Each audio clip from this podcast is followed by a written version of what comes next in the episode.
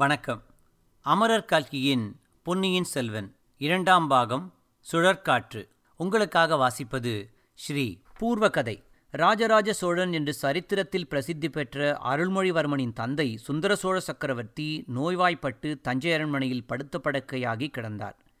அருள்மொழிவர்மன் ஈழநாட்டில் சோழப்படைகளுக்கு தலைமை வகித்து போர் நடத்தி வந்தான். சுந்தர சோழரின் மூத்த புதல்வனான ஆதித்த கரிகாலன் காஞ்சியில் இருந்தான். அடுத்த பட்டத்துக்கு உரியவன் என்று அவனுக்கு முன்னமே இளவரசு பட்டம் கட்டியிருந்தது. சுந்தர சோழரின் பெரிய தந்தை சிவஞான கண்டராதித்தருக்கு மதுராந்தகன் என்று ஒரு குமாரன் இருந்தான். சுந்தர சோழரின் பெரிய தந்தை சிவஞான கண்டராதித்தருக்கு மதுராந்தகன் என்று ஒரு குமாரன் இருந்தான். சுந்தர சோழருக்கு பிறகு மதுராந்தகனே பட்டத்துக்கு வர வேண்டுமென்று சோழ சாம்ராஜ்யத்தில் செல்வாக்குள்ள பிரமுகர்கள் சிலர் கருதி அதற்கான பிரயத்தனமும் தொடங்கியிருந்தார்கள்.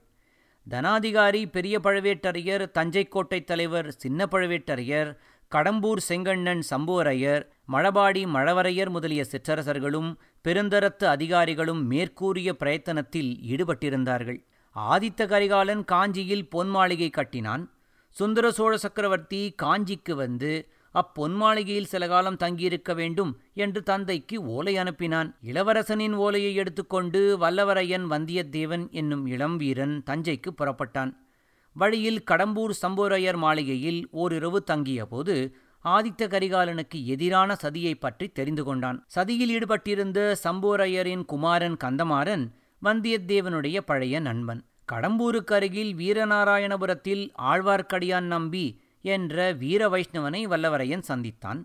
சம்புவரையர் மாளிகையில் நடந்த சதி ஆலோசனை கூட்டத்தை அந்த வீர வைஷ்ணவன் மதில் மேலிருந்து கவனித்துக் கொண்டிருந்ததை வந்தியத்தேவன் பார்த்தான்.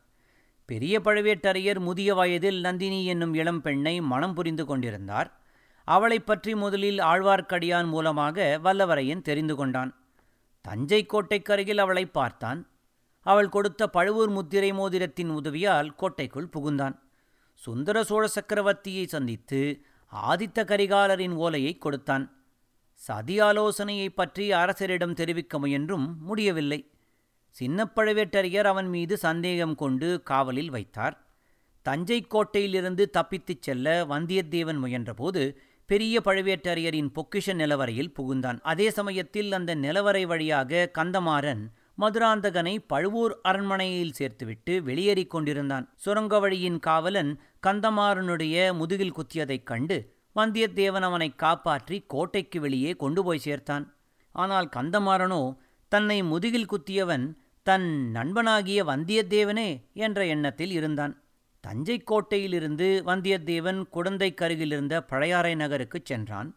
சோழர்களின் இந்த பழைய தலைநகரில் சுந்தர சோழரின் அருமை புதல்வியாகிய குந்தவை பிராட்டியும் சிவஞான கண்டராதித்தரின் மனைவியாகிய செம்பியன் மாதேவியும் மற்றும் பல அரண்மனை பெண்டிரும் இருந்தனர்.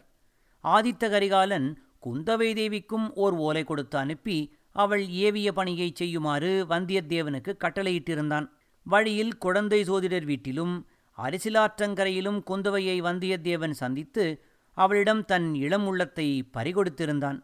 சோழகுலத்து இளவரசி அவள்தான் என்று அடங்கா வியப்பு அடைந்தான்.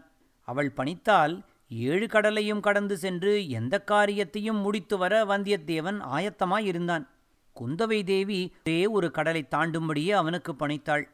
இலங்கையில் இருந்த தன் இளைய சகோதரனாகிய அருள்மொழிவர்மனுக்கு ஒரு ஓலை கொடுத்து அனுப்பினாள். பொன்னியின் செல்வ ராஜ்யத்துக்கு பேரபாயம் வந்திருக்கிறது. உடனே புறப்பட்டு வரவும் என்று அந்த ஓலையில் எழுதியிருந்தது. ஓலையை எடுத்துக்கொண்டு வந்தியத்தேவன் கோடிக்கரையை அடைந்தான்.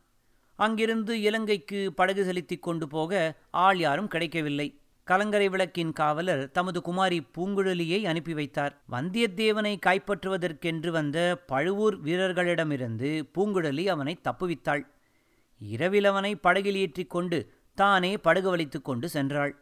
வந்தியத்தேவன் கடலில் விழுந்துவிட்ட போதும் அவனை அவள் தப்புவித்தாள். இதற்கெல்லாம் பிரதியாக ஒன்று அவனிடம் கேட்டாள்.